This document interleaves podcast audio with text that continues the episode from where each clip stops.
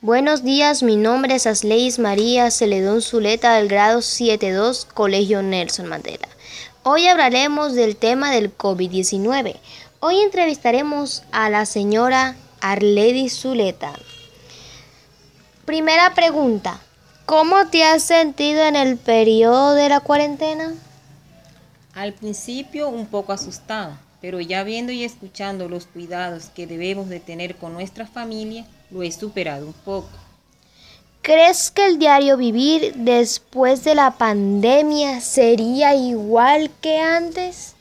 No, hay que tener más cuidado y las cosas están muy difíciles.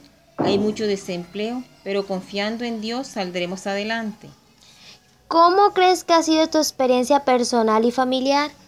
Bueno, mucho miedo a contagiarme, pero no poder compartir con mis familiares en fechas especiales.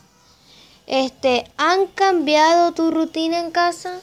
Sí, ya no podemos salir ni compartir en familia.